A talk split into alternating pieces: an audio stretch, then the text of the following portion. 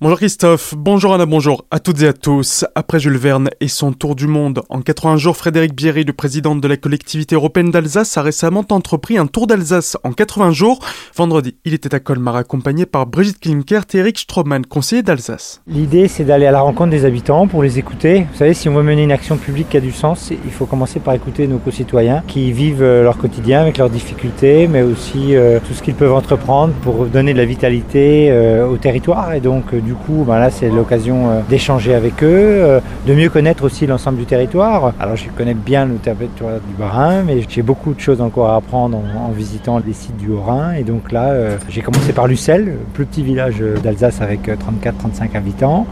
Et je finirai par Strasbourg, la commune la plus peuplée d'Alsace. Frédéric Bierry poursuit son tour d'Alsace à la rencontre des habitants et élus du territoire. Il sera demain dans le canton de Mutzig, jeudi dans celui de Winsenheim et lundi dans celui de Sainte-Marie-aux-Mines. Des dizaines de monstres et de zombies dans la cité humaniste. Ce dimanche, à l'occasion d'Halloween, l'association Les Vitrines de Célestat a organisé une première zombie walk. Près de 250 personnes ont pris part à ce défilé de l'horreur, déguisées et maquillées comme il se doit pour effrayer les passants.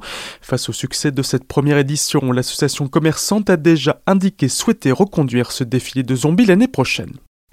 À Colmar, l'ambiance pour Halloween n'était pas aussi bonne qu'à Célestat. La nuit de dimanche à lundi a été particulièrement agitée dans le quartier Europe Schweitzer. Plusieurs véhicules de police ont été ciblés et endommagés par des jets de projectiles, mais les policiers présents à bord n'ont pas été blessés. Ces derniers ont découvert un chariot de supermarché rempli de projectiles, dont des boules de pétanque préparées pour la soirée. Un abribus a été dégradé, plusieurs poubelles incendiées. Un mineur suspecté d'avoir participé à ces violences urbaines a été interpellé.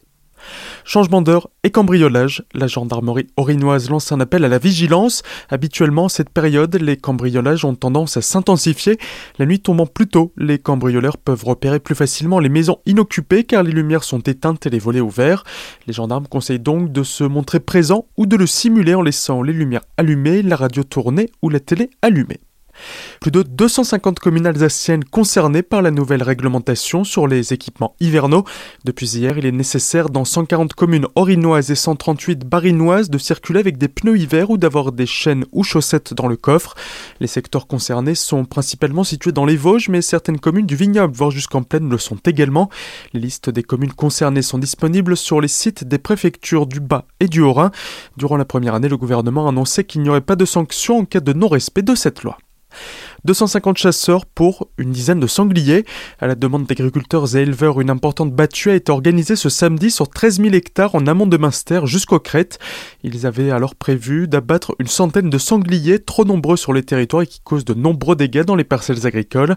Mais ce samedi, c'était plus une balade qu'une partie de chasse. Plusieurs chasseurs n'auront même pas vu un sanglier et sur la journée, à peine 15 ont été tués.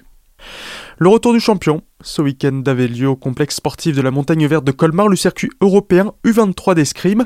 Une belle occasion pour Romain Canon, sacré champion olympique en épée à Tokyo en juillet dernier, de revenir dans la cité de Bartholdi où il s'est entraîné plusieurs années. Mais ce retour ne lui aura pas forcément porté chance puisqu'elle été éliminée en quart de finale. Un mot de football pour terminer. De nouveau, une très belle opération pour Strasbourg qui recevait Lorient dimanche à l'occasion de la 12e journée de Ligue 1. Le Racing l'emporte 4 buts à 0 et prend la 7 place du championnat, le meilleur classement du club depuis le début de la saison. Ce dimanche, les Alsaciens joueront à Nantes. Tout de suite, le retour de la matinale avec Christophe et Anna. Passez une excellente journée à l'écoute de votre radio.